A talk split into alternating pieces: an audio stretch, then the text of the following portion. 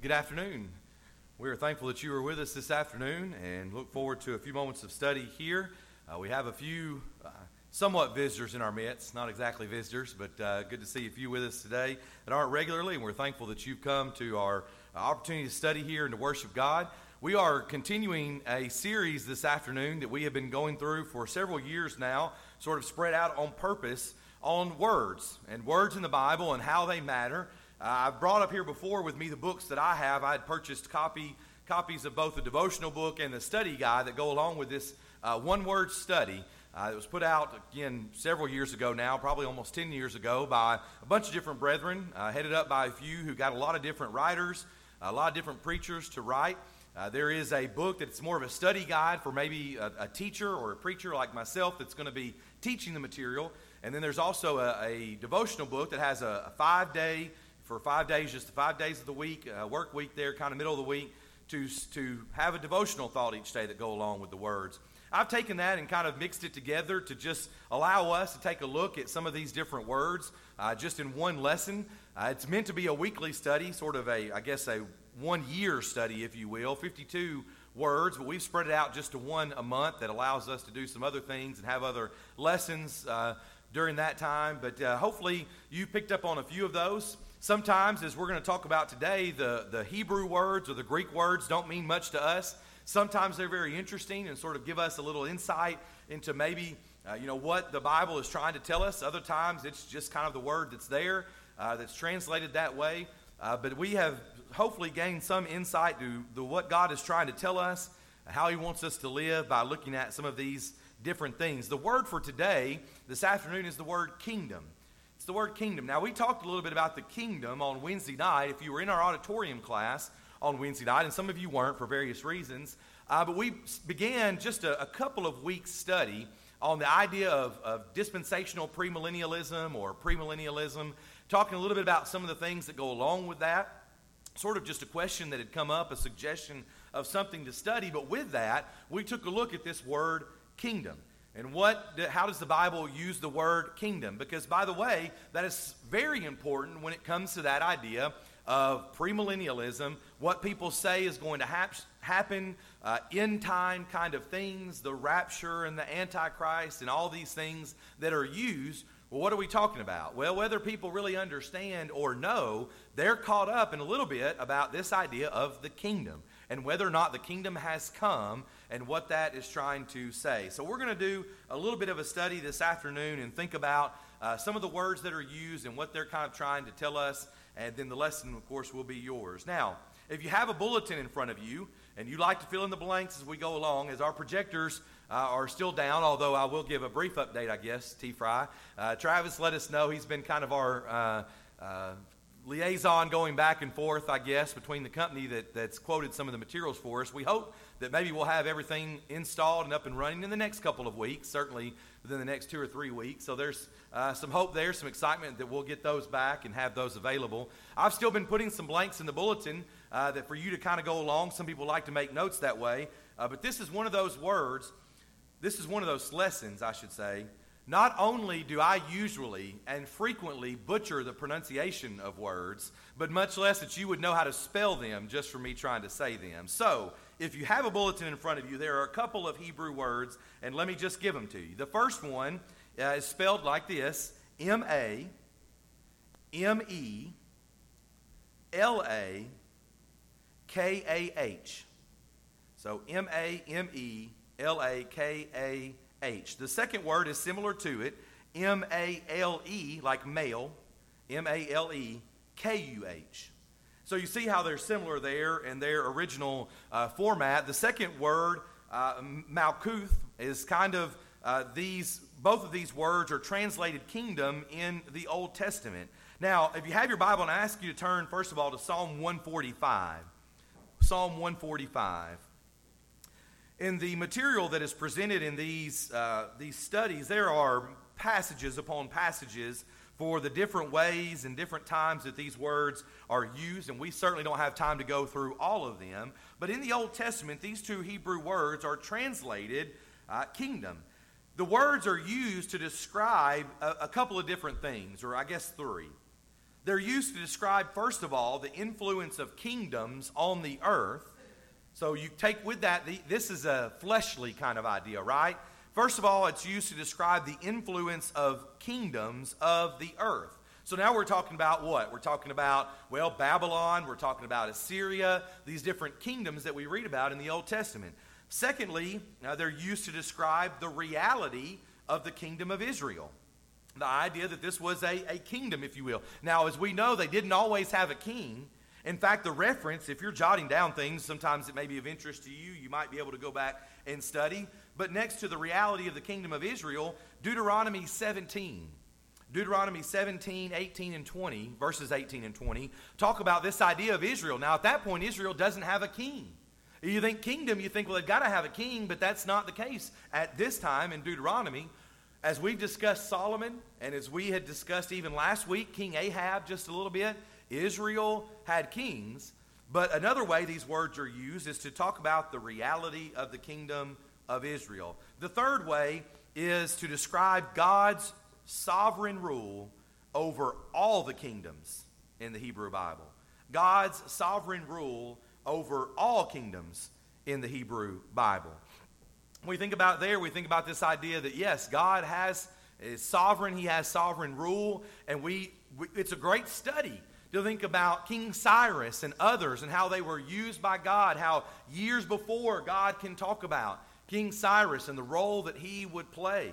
Uh, just a few moments ago, with our young people, we watched a video, a short video over the books of Ezra and Nehemiah because we're getting ready to start a study on that in conjunction with the Lads to Leaders program. And I showed them that video, and it talks about the kings who were over the kingdoms during this time King Artaxerxes and other kings, King Cyrus, who were going to make the decree that they could go back to Jerusalem and build the temple, rebuild the temple, and rebuild the walls. God is sovereign over all of these kingdoms that are mentioned in the Bible. Now, I ask you to turn to Psalm 145, verses 11 through 13. Let's look, notice it together before we make the point. They shall speak of the glory of your kingdom and talk of your power. You have to go back to verse 10 to notice there the works and the saints, to make known to the sons of men his mighty acts and the glorious majesty of his kingdom. Your kingdom is an everlasting kingdom, and your dominion endures throughout all generations. Now, that word that is used there, I think the word that is translated most often is the first word that was used there, mamlakah. And that's the word that is translated most often as kingdom. If you were to look at an outline in front of you, a bulletin, I'll still give you the blanks to fill in and go along as we go through the lesson. Uh, but we appreciate so much uh, Travis and, and Brian and, and several others that have been here over the last few days. They've spent a lot of time uh, trying to get new things installed, and when that goes a little awry, trying to get other things working so that we have uh, the opportunity and the ability to, to use the screens. Uh, but that's still uh, ongoing, but we appreciate their work. We're thankful that you're here this morning. Appreciate Brian leading us in singing. Appreciate the prayer. Appreciate so much Gabe's thoughts for us, and even just sometimes reading a basic song that we've sung a lot. Many of you have sung, like myself, many times in your life, but to go back and try to think about the lyrics, especially as it pertains to our partaking the Lord's Supper, uh, we're thankful to everyone that's had a part so far and to all of you who are with us. We do have some visitors amongst us. I don't know if there's anyone who it's their first time ever here, but we're thankful that you've come our way this morning. And let me just remind you one more time that we've got a full day that we'd love for you to stay and be a part of. We will have a lunch here in just a few moments, a sandwich uh, lunch that we have planned, and then our 1:30 service will be slightly abbreviated, uh, but we will have our 1:30 service, and then we will have the teens singing here at 2:30.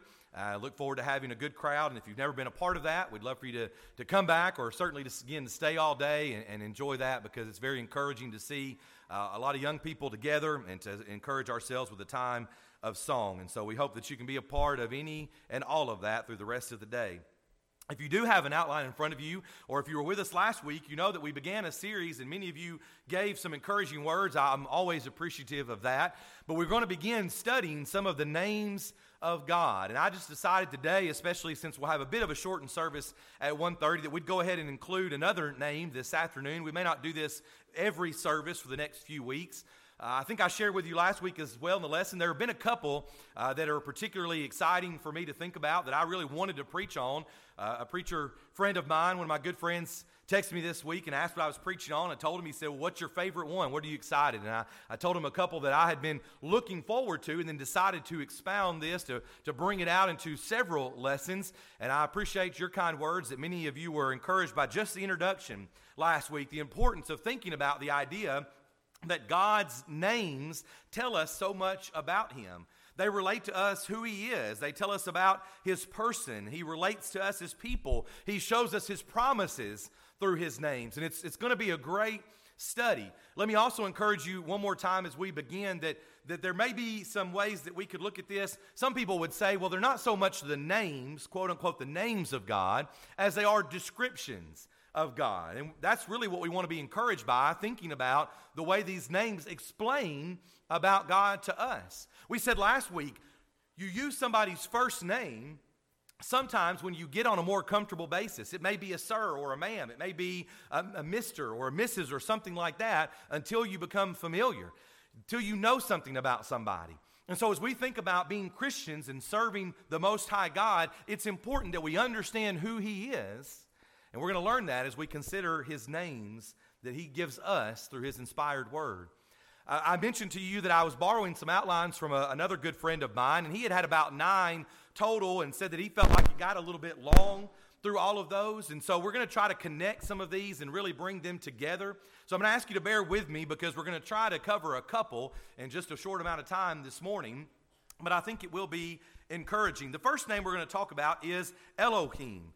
Now, today, this is the first name in the first verse. If you have your outline, that's the beginning of what you have there. It's the first name in the first verse. Now, if you're making notes and you're filling out the outline, I'm going to encourage you to go ahead and make an asterisk out beside of that, and you can write that it is the first word of the Bible. Now, some people would say, well, now, wait a minute, preacher, that's not right. You know, that's not what the Bible says, don't you? We said it's Genesis 1 1, right? In the beginning, God. But you know, if you look back to the original language as we think about the Hebrew, and sometimes it's rearranged a little differently than it is in our English language, in the Hebrew language, the Bible begins with the word Elohim, with the word God. So it's the first name of God that's found in the Bible, the first name in the first verse, and we might even go so far as to say that it is the first word. What a better place to start than to consider this idea of Elohim. I think this is where I'm stepping maybe the problem.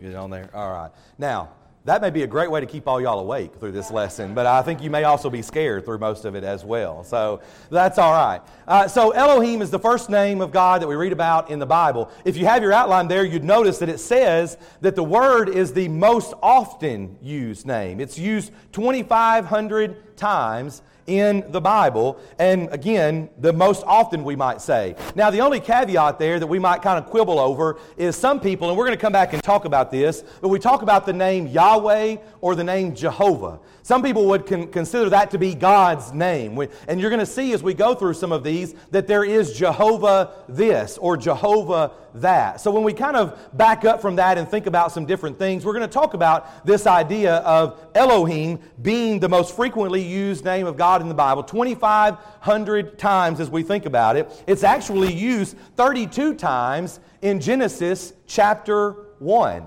Have you ever tried to memorize or look at Genesis chapter 1? But it is, as we think about how many times the word God, Elohim, is used there. Now, it's also the only plural name. It's also the only plural name for God. And of course, that seems to point toward the triune nature of God. We don't have time to get into a deep discussion of that this morning, but you're no doubt familiar with the idea of the Father and the Son and the Holy Spirit. So, as you think about this triune nature of God, or the Trinity, as people often say, this is the name that is the only plural name for God that is used in the Bible and seems to point towards that. Now, God starts off His revelation to us by explaining This idea telling us that He is the creator and the sustainer of life. So, as you have your notes there, you see two different lines in your notes in the outline that say Elohim. And the first one, where it says Elohim has, if you want to make another note out to the side, we're going to talk about, first of all, Elohim and creation. Or, excuse me, I messed that up. Elohim and eternity. And then the second one we're going to talk about is Elohim and creation.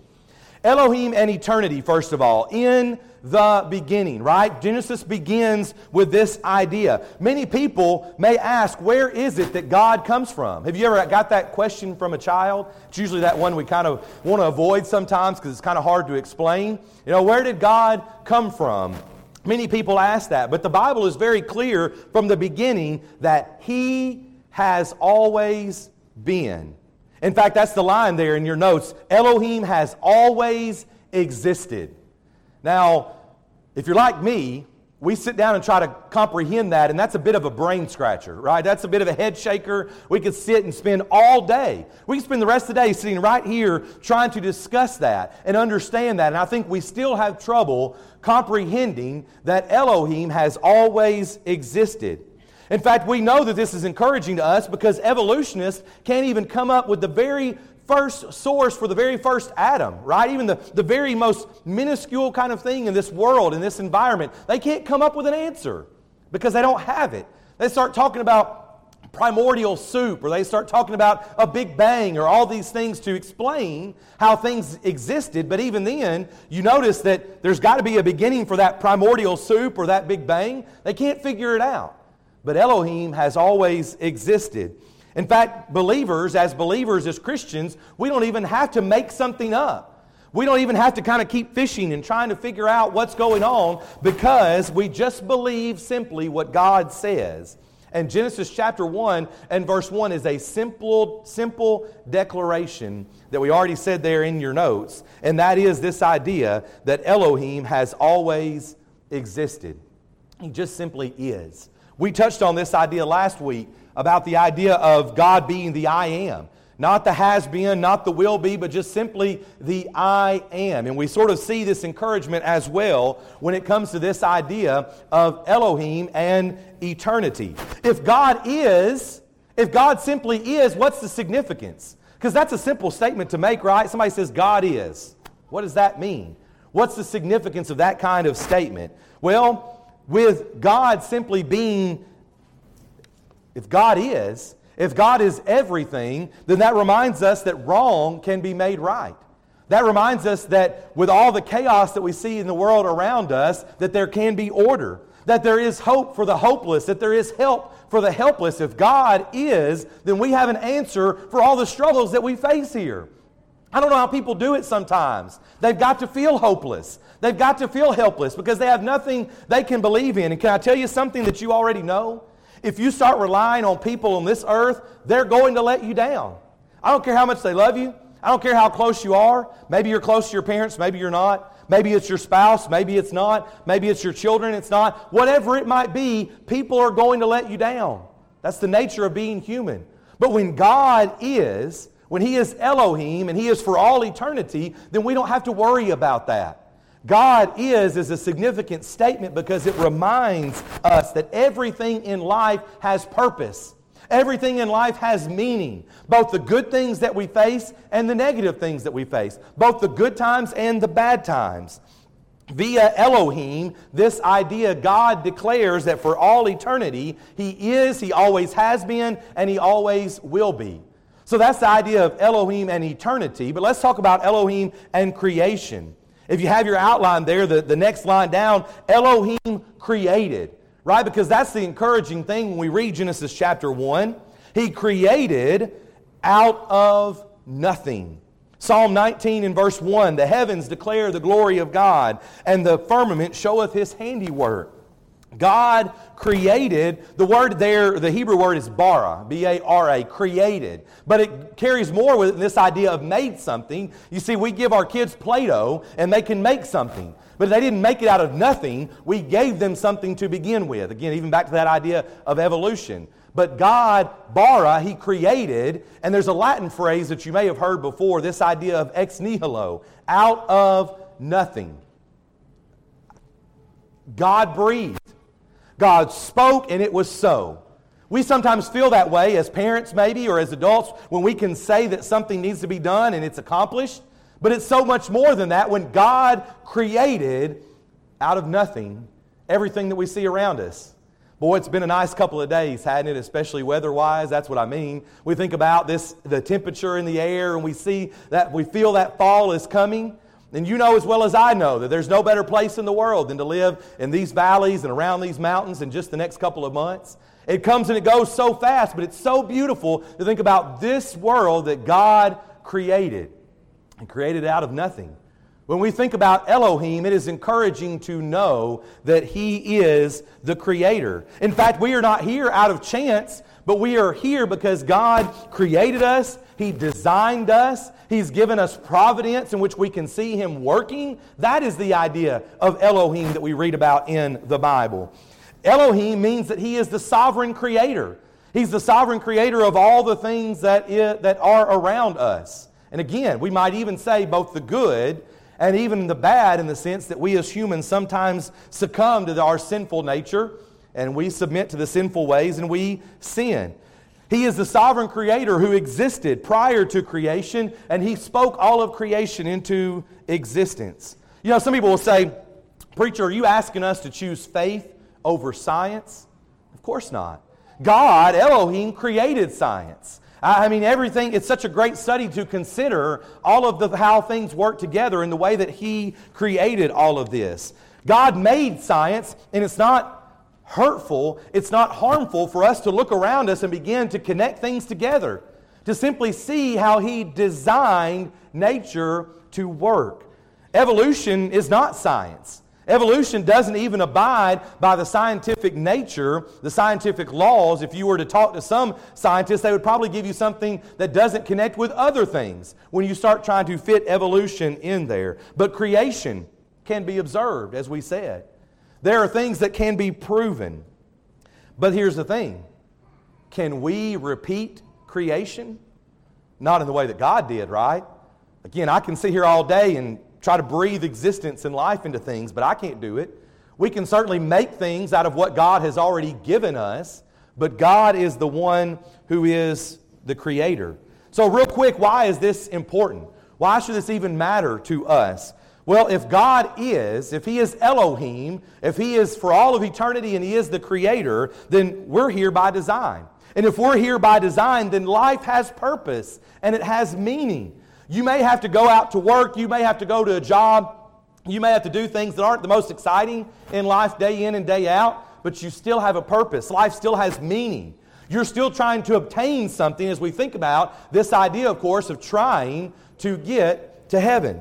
He created us. He created us accountable to Him. He created us under His authority. If He is not, we're saying if God is, but if He is not, then we're not accountable. We are just animals. We can't just live however we want to live. And you probably can agree that maybe there's some pleasurable ways in that, just doing whatever we want to do. But we know that it's not going to bring anything but more sin and destruction and pain and suffering. If He is not, then we're just animals struggling to survive. But you see, He is. And that's encouraging to think about. He is Elohim. If there is no Elohim, no eternal creator, then there is no good and evil. There is no right and wrong. There is no truth or falsehood. There are no absolutes. There is no sin and no Savior.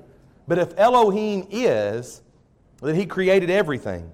He has existed eternally. He tells us about sin, and He sent a Savior so that we could be saved from that sin. Genesis 1 1 is God telling us fundamentally who he is. He is Elohim. And that should be encouraging to us. But number two this morning, let's think secondly, moving on then to this idea of Adonai. Again, God's name's telling him so much about us. You may be familiar with Adonai, but it tells us that he is Lord of all. If you're filling in your blanks there, he is Lord of all. Now, Adonai is used frequently as well. It's used some 400 plus times in the Old Testament. 400 plus times in the Old Testament, and there's a Greek word, kurios, that's used some 680 times in the New Testament. So it's used frequently as well, this idea of Lord. Now let's think in the back half of this lesson about several things that encourage us as we think about what it means for God to be Lord or Adonai. There's four main things that we're going to notice there together. Then the lesson will be yours. Number one, Adonai indicates ownership. Ownership. The first top hand left set of blanks there, if you're looking at a bulletin, Adonai indicates ownership. I am in God's possession. In fact, some of you have bought houses or maybe sold houses before, and, and if you've done that, which a lot of us have probably as adults, there is nothing, right, more cumbersome than all that it takes to sign over a house or to buy a house and to go through that paperwork of signing your name what feels like 9,000 times in order to do that. It doesn't take 9,000 times, but when I become a Christian, in a similar way, I sign over the deed, the title deed of my life to God. I am owned by God. I am God's possession. Now, we live in a world where people don't want to think about that, right? They don't like to consider this idea of being owned by somebody. And, and, certainly we understand with the idea of master and slave and, and things like that, it can carry a real negative connotation.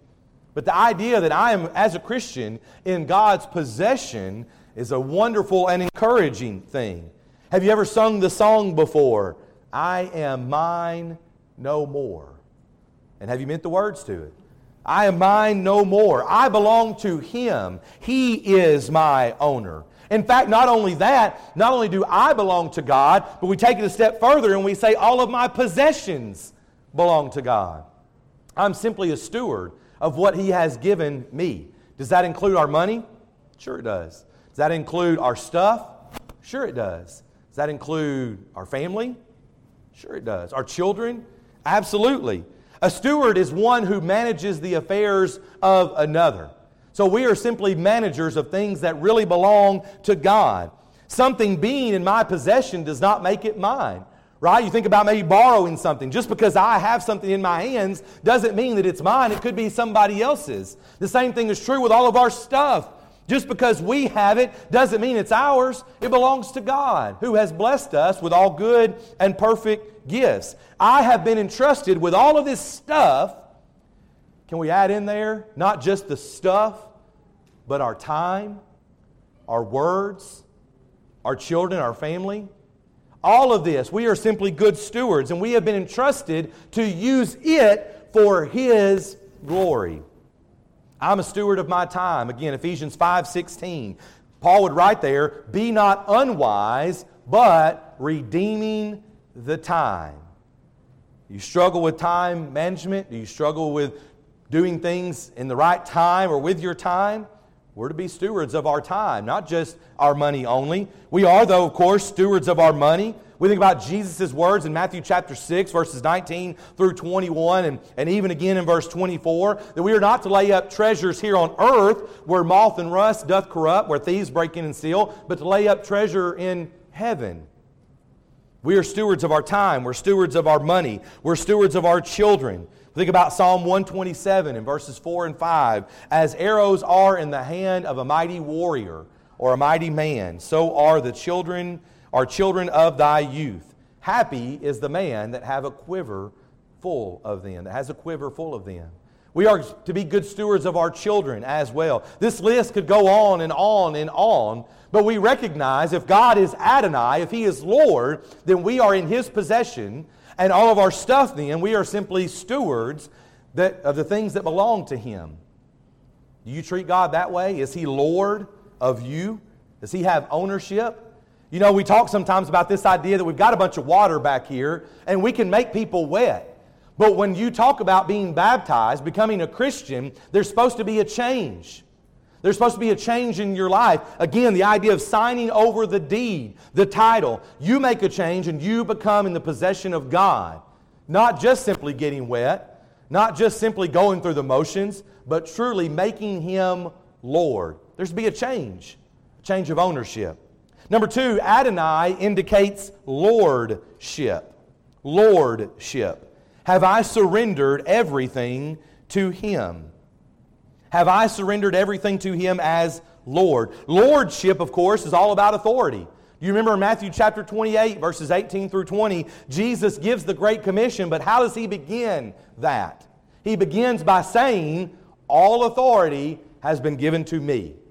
He has the authority. So if he is Lord, then lordship is about that. You know, many people call Jesus Lord, but few people actually want to submit to his authority. The true test of whether or not a person, whether you belong to Jesus and whether you will be saved, is whether or not you submit to his authority. That's why Jesus would say in Luke chapter 6 and verse 46, Why call me Lord, Lord, and do not the things which I say? If you were with us, I preached on that a, a couple of months ago, I believe it was. Why do you call me Lord, Lord? I, I, picture Jesus, I don't mean to be irreverent again, but, but I picture Jesus as frustrating as we can be sometimes as parents. Why are you calling me dad, but you're not going to do what I tell you to do? Why are you calling me mom, but you're not willing to listen to what I say? Jesus says, Why do you call me Lord, Lord, and do not the things which I say? In Matthew chapter 7, in verse 21, he makes that statement Not everyone who says to me, Lord, Lord, shall enter the kingdom of heaven, but he who does the will of my Father. You see, a lot of people today want to make excuses for their sin. And sometimes one of the things, we just talked about this in our college age and young adult class a few moments ago. But one thing that some people will do to excuse themselves is they'll say this idea, well, you know, they'll just judge me. You know, I feel too ashamed to come back because of what I've done. Maybe that's true for some people. Maybe there are some Christians over here who judge a little bit too much and they kind of get worried about, and they are worried about what everybody's doing as opposed to themselves. But for many people, that's simply an excuse because they don't want to submit and they don't want to change. When we think about this idea of lordship, the true test of whether you belong to Jesus and will be saved is whether you submit to his authority. You see, we are wired for submission. Here's the thing I want to make the point real quick before we move on. We as humans are wired for submission to something. We are made to worship something. You may think, nah, not me. Again, I'm not submitting. I don't want anybody over me, but we all serve something. We will be a slave to sin or we will be a slave to Christ. We will be a slave to sin or we will be a slave to righteousness, as Paul would write about in Romans chapter 6. James chapter 4 and verse 7 reminds us that it is mandatory if we want to be saved. James would write, Submit yourselves therefore to God. Lordship, if Adonai indicates lordship, lordship means that I will submit to his authority, period. Not trying to find a caveat, not trying to find a little wiggle room, but I will submit to what he has told me to do. That is Adonai, Lord. Number three, Adonai indicates discipleship. Of course, discipleship you can write out beside the side there if you're making notes, but discipleship is followship. Notice the difference, not fellow, followship. That's what discipleship is. It means being a servant. By the way, that's not any different than what God has always required. Joshua chapter 24 and verse 15 Choose you this day whom you will serve. But as for me and my house, it's always been a matter of choice. It's always been about being a servant. Joshua says essentially there, once again, you will serve something. So, will you serve God? Or will you serve the gods of your fathers over on the other side of the river? Just a couple of weeks ago in our vacation Bible school, in our lessons around that day, we talked about Elijah. What did Elijah say on Mount Carmel? How long will you go between two opinions? How long will you go between two sides? Because what you're essentially trying to do is straddle the fence and say you can do both, when in reality you're going to do one or the other. Adonai indicates discipleship or followship. Of course, with that, being a disciple or a servant means serving others as Jesus would. That certainly means people in the world, but it also means people right here in this room, people within this congregation, that we would be true servants. And here's the question Am I a servant only when it's necessary? Am I a servant only when it's mandatory, when it's easy, when it's convenient? See, I look around this room and, and I know there are people here and there are others at other congregations and lots of people in the world who will sometimes sign up to do anything as long as it's not too hard or doesn't require too much of my time or something along those lines. If we are a servant, are we a servant only when it's easy, convenient, or mandatory? You remember again, Jesus in the Sermon on the Mount there, Matthew 6 33. But seek first the kingdom of God and his righteousness. Don't worry about all these other things. Seek first the kingdom of God, and all these other things will be added unto you. They'll come. God will take care of you, but you've got to be a servant. You've got to seek first his kingdom. Luke 13 24, strive to enter at the strait gate, for many will seek to enter in and shall not be able. Is that what we're striving to do? To be a servant? Number four, Adonai indicates relationship. Relationship. Think about God's covenant with his people. Hebrews chapter 13, verses 5 and 6. Hebrews 13, 5 and 6, he reminds us that he will not leave us nor forsake us. When we think about his encouraging words, that our conduct, the Hebrew writer says, let your conduct be without covetousness, be content with such things as you have, for he himself has said, I will never leave you nor, nor forsake you. That's great, God. That's a great comment, but what does that mean? The writer goes on to say, so that we may then boldly say, The Lord is my helper, I will not fear. What can man do to me? I don't, didn't pick a particular movie out in my head, but maybe you've seen one of those movies where, where there's a, a, a character, the main character maybe, who's kind of always beat down on or, or bullied or picked on or whatever, and then somebody finally gives him that little, those few words of wisdom, that little nugget that it then encourages him or her to step up and to say, now with this strength I can go on, I can go forward. God says, I will never leave you nor forsake you. Guess what that should do for us? It should strengthen us, remind us that we have a relationship, and there is nothing that we can't do with Him on our side. We can boldly say, The Lord is my helper. I don't need anybody else, I don't need anything else here. We're thankful for the relationship we have with fellow Christians, but it's our relationship with God. As God's covenant people, He says, I will never leave you nor forsake you. We notice as well that he will defend his people. Psalm 29 and verse 11. Psalm 29 11. The Lord will give strength unto his people, the Lord will bless his people with peace. Psalm 46 and verse 1. God is our refuge and strength, a very present help in trouble. Here's your good scripture reference to go look up the book of Revelation. We've been talking a little bit about it on Wednesday night. I know it seems confusing and a lot, but you, have you ever understood that the message is simply victory?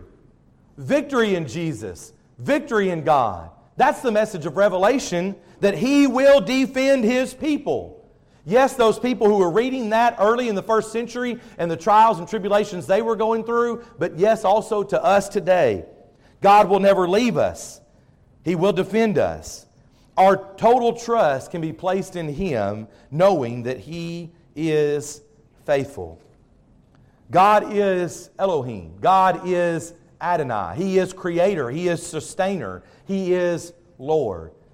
You see, the question this morning, as we begin then to conclude this lesson, is that lip service is not enough. We absolutely, some Sundays, depending on the songs that we sing, we sit here in these pews and we say, Lord. We say, Lord, Lord. We sing songs calling him Lord. But the question is is that just lip service or is it total life surrender? Do you recognize that this indicates ownership and lordship, discipleship, and a relationship with Him? There is not an inch of any aspect of your life of which God does not say, That is mine. Now, if you're like me, that sounds a bit intrusive that sounds a little uncomfortable, right? Even sometimes, so much as we have our relationships and our families and our spouses, we sometimes, even in marriage, even though we say that it's all one and we're now united, we still sometimes have things that we say, Well, that's mine, right? Whether it be a room or, or whether it be a section of the house or this area, we say, that's, that's mine. You know, that's off limits. That just belongs to dad or to, to mom or whatever. It's not so with God. There's no dark corner, there's no closet. There is nothing that we can say does not belong to Him. The question this morning is do you belong to Him? Yes, certainly in an aspect, in one way, He controls it all. It all belongs to Him, whether or not you name Him Lord. But would you this morning consider naming Him as Lord? Would you consider submitting to His authority? Do you follow Him? Are you His child? Can you pray to Him and call Him Adonai? Or do you hesitate because you know, deep down inside, you know it all belongs to Him, but you're having a little trouble giving it up because it's yours, and you don't want to think that it all belongs to Him, that He truly is Lord of all? It is amazing what Adonai can do when we totally surrender to Him. This morning, as we're about to sing this song of encouragement, there may be someone in this audience that has never named the name of God, that's never named the name of Christ put on Christ in baptism to have your sins washed away. We'll be singing in just a moment to encourage you that you would become a Christian, that you would totally submit to Him. Make Him God and Father, make Him Lord. If you'd like to know more about that, we would study with you as soon as possible so that you can make that most important decision in this life to totally submit to Him, totally submit to a Savior, have your sins washed away, to be added to the church by the Lord, and to begin to live faithfully but the possibility also exists that there's someone here this morning who is a child of God, but maybe you've wandered away. Maybe there's sin in your life that's separating you from God, that you can't fully say, Lord. We're thankful for a good eldership, as has already been said this morning, that one of our elders will be coming forward in just a moment that would love to pray with you and for you. But even beyond that, we've got a group of people who love you, who care for you, who want to encourage you in any way possible. See, God is Lord, but he also, Jesus left behind his church that we can encourage one another, even through the singing of a song such as this, that if you need to become a Christian or come back to him, we'd love to encourage you, even now as we stand together and as we sing. Good afternoon. If you have your Bibles, would you be turning to the 91st Psalm? The 91st Psalm, verses 1 and 2. And we'll begin there in just a moment. Appreciate again your attendance this afternoon to the visitors who are amongst us. We look forward to a good time together in just a few moments with an addition of a lot of young people and singing praises to God. And just thankful for the time that we'll get to enjoy there and even the time we'll be able to enjoy here in, uh, in a few moments in our study. I don't know if I need to do an earthquake test up here and jump up and down for a few minutes, or uh, there would be an encouragement. You can see Faith if you have any questions, but there would be an encouragement to come early to services because she caught me and Travis up here earlier, and we were trying to test it together, and we were hopping around. And so, if you come early, you get some extra entertainment before services start. But uh, you never know what'll take place. But we appreciate again all those who have had a part in trying to get uh, our stuff up and running here, all of our slides and projectors, and your patience as we're uh, trying to deal with that. But uh, still, we can certainly study together and look forward to this time. As we have been thinking now for a couple of weeks and even already today about the names of God, and really, again, the description of God that we're given to try to understand who He is, uh, who He was in a sense, and who He will be, what He has done for us, what He's done for people for many, many years uh, is of great encouragement. Uh, we talk a lot about Romans 15 4 and other passages that remind us that those things that were written aforetime were written for our learning. That this is, as we go back through the Old Testament, sometimes it's heavy, uh, sometimes it's deep, sometimes we may not understand. People look back and say, well, well God must like killing people.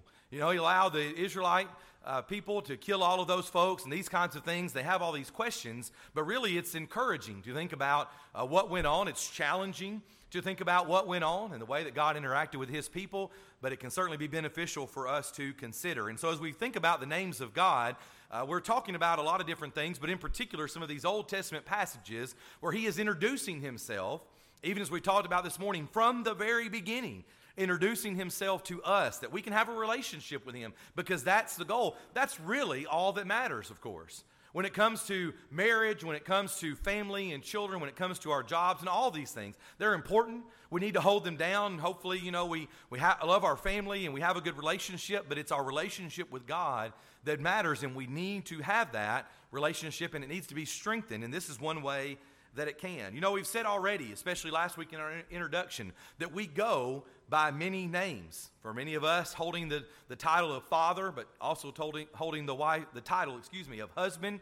Uh, you may be brother or uncle or all these names, grandparents. Uh, have various names and, and go by different, you know, names that their grandchildren call them. Reminded me of a story, you may have heard it before, illus- preacher illustration of a little girl who was telling people that she was Mr. Smith's daughter. You know, that's just the way that she was kind of introducing herself, Mr. Smith's daughter. Finally, her mother told her, said, Don't say that, sweetie. You know, just say my name is Jane Smith.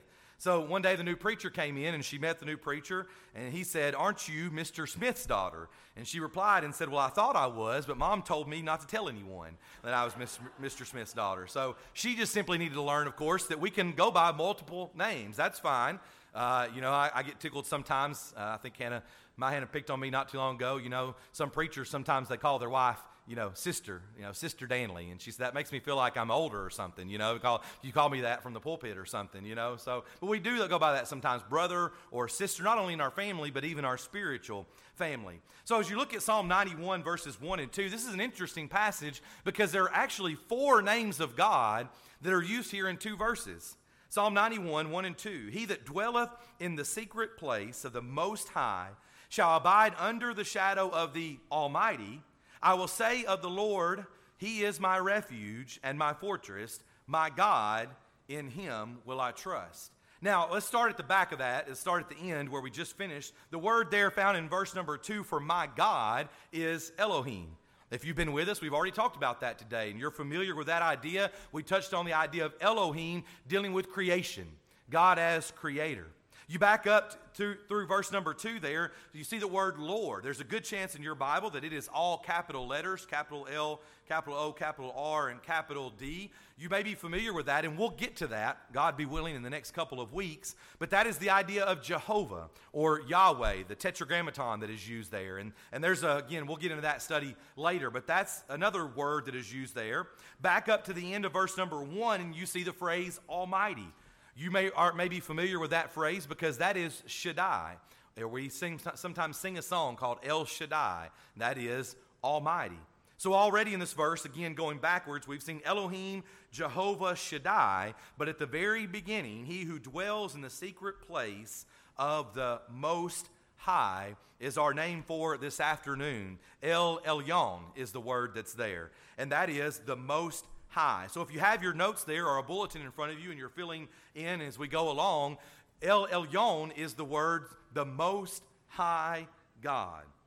God's names tell us much about him, and he is the most high. So this afternoon, what we want to do, and we should have enough time, I'll try not to talk too fast, as I'm sometimes accused of, uh, but not go too fast through these, but we can spend a few moments thinking about El Elyon and the idea of God most high. We're going to come back to it in a few moments, but we could really go to Daniel chapter 4 and preach this sermon. Do you remember in Daniel chapter 4 that we meet, or don't meet there, but learn more about King Nebuchadnezzar? And he is humbled. Remember, he becomes like an animal, so to speak. And it's all so that he would know that God is the God most high, El Elyon. And that is, it's used many times in that, that chapter alone, Daniel chapter 4. But we're going to think about four things in particular. I think it's what you should have in front of you if you do have a bulletin. But there are four things we learn about this idea of God being the most high God. Number one, we learn about his position. These will all start with the letter P, but we learn about his position. He is absolutely sovereign. You know, Job, in, in the book of Job, Job 42 and verse 2, says that I know that you can do everything. No purpose of yours can be withheld from you. That's the New King James Version there. Job 42 and verse 2. He is absolutely sovereign. There's the question that's asked in Genesis chapter 18 and verse 14 Is anything too hard for the Lord? We call it a rhetorical question, I think, right? Is that what we say? Is anything too hard for the Lord? The answer is absolutely not. But that's the question that is uh, posed there for us to consider. Also, in Matthew chapter 19 and verse number 26, Matthew 19, 26, Jesus himself says essentially, with God, all things are possible. He is absolutely sovereign. The idea of sovereignty or sovereign is, is having all authority or all power. So he, in his position, is absolutely sovereign. You know, it reminds me of another preacher story uh, that a preacher one time preached on sovereignty, on the sovereignty of God, and the idea that man's has stewardship over all of God's possessions, kind of like we touched on this morning, right? God is the God most high. He has total sovereignty. We are simply stewards of what we've been blessed with. After he preached this lesson on the sovereignty of God and the stewardship of man, the preacher had a, a wealthy, we might even call him a prideful, wealthy member who had him over and he took him outside his house and he showed him the mountainside and the hillside and all this property. And the, this member was saying, Do you know that all of this is mine? And do you mean to tell me by what you said in your lesson that all of this land that I own is not mine? And the wise preacher looked at him and said, Well, come back and ask me in a hundred years if it's all yours or not. Safe to say they were probably older, maybe not that old, but still, needless to say, in a hundred years, neither one of them would have been there, and it would have been somebody else's land to be steward over because it certainly all belongs to God. God is sovereign over all things, but we might break that down just a little bit more. Say, number one, He is sovereign over creation. We already talked about Genesis chapter 1 and verse 1. In the beginning, God, bara, the word there, created. He created everything, He spoke it out of nothing into existence, and He is sovereign over creation. In Psalm 83, the 83rd Psalm, in verse number 18, the psalmist would write and say, Thou, whose name alone is Jehovah, again, another word we'll talk about, art the most high, that's that same phrase used there, El Elyon, the most high over all the earth. God is absolutely sovereign, but number one, over creation, we might say. Number two, we might say that he is sovereign over the curse on creation. And what's the curse on creation? Well, it's, it's sin. We think about the fact that in Romans chapter 5 and verses 17 and 18, Romans 5, 17, 18, a whole, whole large context here that we just don't have time to get into. But uh, again, a lengthy passage, but Romans 5, 17, and 18. For if by one man's offense death reigned by one, much more they which receive abundance of grace and of the gift of righteousness shall reign in life by one, that's Jesus Christ. Therefore, as by the offense of one judgment came upon all men to condemnation, even so, by the righteousness of one, the free gift came upon all men unto justification of life. You see, God is sovereign over the curse on creation as well, which is sin. We, because of the sin of Adam coming into the world, we are all cursed in a sense, but also by the death of one, the death of Christ, we all have that opportunity for righteousness and salvation. But it is, isn't it interesting? It's kind of true Adam's sin doesn't curse us all that we can't have an opportunity, right? We're not just condemned by what Adam did, but we're also not just saved by what Christ did, period. We've got to be obedient. We're not condemned simply by what Adam did, but we're not also saved by what Christ did without being obedient, accepting that free gift and the grace of God. But God is sovereign over creation, also over the curse on creation. He's also sovereign, number three, over circumstances the 46th Psalm, if you have your Bible, Psalm 46 in verses 1 through 3. We quoted verse 1 this morning towards the end of our lesson. Psalm 46, 1 and 3, 1 through 3. God is our refuge and strength, a very present help in trouble. Therefore will not we fear, though the earth be removed, and though the mountains be carried into the midst of the sea, though the waters thereof roar and be troubled, though the mountains shake with the swelling thereof. We say it quite often, but we are by no means the first people on this earth to face trials. Our trials might be different. We might be worried about nuclear war or our country or, or other things that take over and diseases, but as the verse says here, there have been lots of other things that people have worried about. There have been lots of other things that have been of concern, but yet the Lord our God is our refuge and strength. He is sovereign over our circumstances. That doesn't mean things are perfect. Look, I wish I could stand here this afternoon and tell you that things would be great. I, I, wish in some ways that I could take it all away and just make you, you know, not have to face anything. But God knows better than me. He knows that we have to face those things. That temptation, that sin, those struggles cause us to long for a better place. And even though we face them, God is sovereign over our circumstances. But we might even say, number four, under this first point, his position that he is sovereign over we might call it contrived gods. We've been using C words here in this point, but over contrived gods. You know Psalm 97, 97 in verse 9? Excuse me, not Psalm 97 in verse 9. For thou, Lord, art high above all the earth, thou art exalted far above all gods. It's a song that we sometimes sing with our young people. Thou, O Lord, art high above all the earth, thou art exalted far above all gods, the contrived gods that people try to come up with. And let me say again, as we usually say with idolatry, we will make it about little small golden statues, but it is so much more than that. When anything, anything that's in the place of God is an idol and is a little g God that we can put in his spot to have the first place in our lives. But God is sovereign over contrived gods as well. And you know the passages, even the demons know who is sovereign. Think about a couple of three passages very quickly from the New Testament. Think about Mark chapter 5 and verse 7. What have I to do with thee, Jesus, thou Son of the Most High God? Again, that's Mark chapter 5 and verse 7, because as we look at these different instances where Jesus would heal demon possessed people, quite often those people speaking, being demon possessed, would call Jesus who he was. They understood that he was sovereign. And there in verse 7, this demon possessed man, again, Mark 5, cries out, What have I to do with you, Jesus, Son of the Most High? There's our word, there's our phrase, Most High God.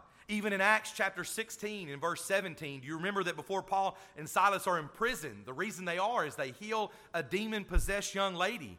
And the thing that is said, that she says before all this comes about, is that these men are the servants of the Most High God, which show us unto show unto us the way of salvation. So a great, great study there as you can look at the New Testament and realize that even the demons know who is sovereign. El Elyon reminds us that he, of his position. Number two, it reminds us of his promises. His promises. Three things here under this. Number one, when we realize about his promises, we realize that he protects his own. Psalm 21 and verse number 7. The king trusteth in the Lord, and through the mercy of the Most High he shall not be moved. We understand that God protects his own. For us in the New Testament, we think about Romans chapter 8 and verse 28. We know that all things work together for good to those who love God, to those who are called according to his purpose. Once again, I wish I could promise you that things would be great all the time, but I can promise you, as God promises, that he will protect his own. Again, we look back through the Old Testament and we see that time and time again. Doesn't mean people don't suffer, but he does protect his own. That's one of the promises. Number two, we would recognize that he provides for his own. He provides for his own. Deuteronomy chapter 8 and verse 3 is one of the places where Moses is talking about that he fed thee, that God fed thee to the people with manna which thou knewest not, neither did thy fathers know, that he might make thee know that man doth not live by bread alone, but by every word that proceedeth out of the mouth of the Lord doth man live. Remember, Jesus is going to quote this as the devil is tempting him. He's going to quote this passage, but the point is that God protects or protects his own and he provides for his own. Do you know that? I mean, we quote that all the time at our house, right? Every time uh, somebody's just eating bread only at the meal or whatever, our picky eaters, and we say, man can't live by bread alone. You know, do you understand the context there? It's kind of jokingly, of course, in that us saying it at home, but in context, it's because God does provide. It's His promises. We see in Genesis chapter 14 and verses 17 through 24. Do you remember the occasion there where Lot was kidnapped?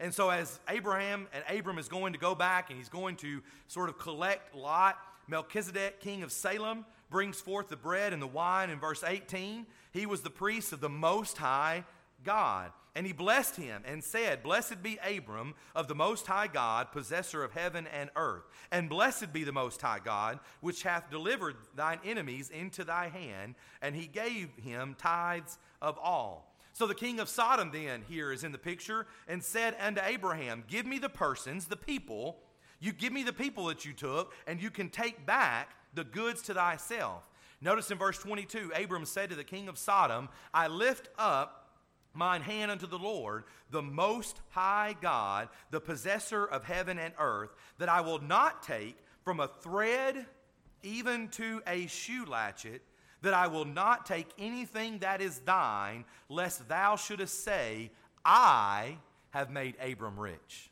Because it's not about what you've done for me, it's about what God has done for me, because God provides for his own. Not only does he protect, not only does he provide, but we might also say, thirdly, here under his promises, that he pastors his own. He is the shepherd. I know we don't need to go over it, but the 23rd Psalm, of course, the Lord is my shepherd. Uh, another story that I've heard before of the young boy that was saying, trying to quote, memorize, quote the 23rd Psalm, and he said, The Lord is my shepherd, and I can't remember the rest. But that's pretty good right there, right? The Lord is my shepherd. That's all I need to know. That's all I need to know about it. Because he pastors his own, he will shepherd us, he will care for us. So, from this name, El Elyon, we think about his position and his promises. Number three, we think about the fact that he purifies. He purifies.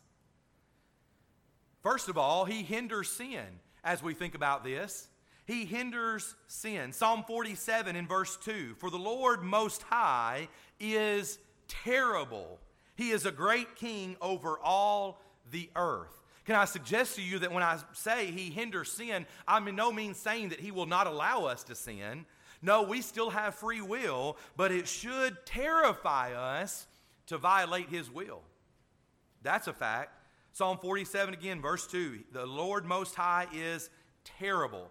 The fear of God should be in us, not simply in the cowering, kind of scared way, but in the reverent way that we should be terrified to violate His will. Psalm 78, Psalm 78 in verse 35. And they remembered that God was their rock and the high God their redeemer. Go down to verse 56 of Psalm 78. Psalm 78, verse 56. Yet they tempted and provoked the Most High God and kept not his testimonies. How scary it is when we violate his will. Once again, kind of coming forward to the New Testament, we think about Hebrews chapter 10 and verse 26. This, this is one of those passages for me that really can, can bother me. Hebrews 10 26 through 31. You know, isn't it interesting that we usually stop off at verse 24 and 25 there? But you continue on to verse 10, or chapter 10, verse 26. For if we sin willfully, if we violate his will after we have received the knowledge of the truth, there is no longer, there no longer remains a sacrifice for sins. And then the Hebrew writer lays it out very plainly in verse 27 but a certain fearful expectation of judgment and fiery indignation which will devour the adversaries. You see, he hinders sin. He doesn't want us to sin. He prevents it not in the way that he stops us from sinning. We have free will, but we should not want to continue to violate his will. It should be terrifying for us. So he purifies in the way that he hinders sin. But number two, he purifies in the way that he crushes our pride. I told you we'd come back to it. We won't spend a long time. But again, uh, Daniel chapter 4, Nebuchadnezzar is humbled. And boy, is he humbled in such a way to realize that there is a God most high, El Elyon, who reigns on high. And there's a great application there for us as well. Hosea chapter 5 and verse 5 And the pride of Israel doth testify to his face and then chapter 6, verse 5 Therefore I have, have I hewed them by the prophets, I have slain them by the words of my mouth. You see, he crushes pride and tries to get us as Christians to be clothed with humility. 1 Peter chapter 1, excuse me, 1 Peter chapter 5, verses 5 and 6. Be subject one to another and be clothed with humility. For God resisteth the proud and giveth grace to the humble. So not only as our El Elyon does he pure, uh, when we think about his position, and his promises, we realize he also purifies. And then finally, this afternoon, we realize that he is to be praised. He is to be praised. Think about all throughout Scripture. We won't take the time to go over all of these, but Job praised El Elyon. Abraham praised El Elyon. David praised the God Most High. The angels praise the God Most High. And here's the question as we wrap this up Do you praise El Elyon as the God Most High? He is absolutely sovereign, He looks after His own. He purifies, and as such, this last point here, he is to be praised and worshiped for who he is. There is no other God. There's no God like Jehovah. There is no God that should be praised as the Most High God, but the God of heaven, El Elyon. One more passage here, if you still have your Bible open Colossians chapter 2, verses 9 and 10. Colossians 2, 9 and 10. When we think about the New Testament, when we think about the New Covenant, we live, of course, in the Christian age, the Christian dispensation, and it is Christ who is our El Elyon in a sense. Colossians 2, beginning in verse 9 For in him, that's in Christ, for in him dwells all the fullness of the Godhead bodily, and you are complete in him, who is the head of all principality and power. You see, God Most High, El Elyon, wants to be your God today. We've taken a very brief look at this, but the question is will you submit to him? We've touched on Elohim, that he is the creator, he is the sustainer. We have even touched on this idea of Adonai and being Lord. He's the Most High God. Have you submitted to Him? The song that we're about to sing in just a moment is a song of encouragement that if you need to make a change, you would consider doing so. You see, as we said this morning in our lesson, you will submit to someone or something. You'll be a slave to sin or a slave to righteousness. You will submit to the Most High God or you will submit to the flesh and the worldly ways of this world. We know that on that day every knee shall bow we know that one day all will recognize that there is a Most High God, even as Nebuchadnezzar gives us a great picture of that in Daniel chapter 4. If I had to give you a little bit of homework, that would be the challenge. Maybe go back and review King Nebuchadnezzar. Do you recall there at the beginning of that story that he's looking out, as that man did in the illustration I gave earlier? He's looking out over his majestic gardens and everything he has done, and he's saying, as we sometimes say, Self, Let's take it easy. Let's enjoy all these things that I have done by my own hand. And God humbles him. You have an opportunity right now to be humbled before it's too late, before it's everlasting too late. Do you need to become a Christian? Here in this moment, we would study with you, we would pray with you, we'd show you what the Bible has to say about submitting to Christ in baptism, the purpose of baptism, being saved, being having your sins washed away by the blood of Christ for the remission of sin. It's at that time that you will be added to the church by the Lord and you can begin to live faithfully. If you're here today, this afternoon, and you've not been submitting to Him, now is the time to make a change, to submit once again to the Most High, following after Him. Begin this week anew. Recommit yourself to Him, or maybe make something known before the audience that is gathered here that we can pray with you and for you, even now as we stand together and as we sing.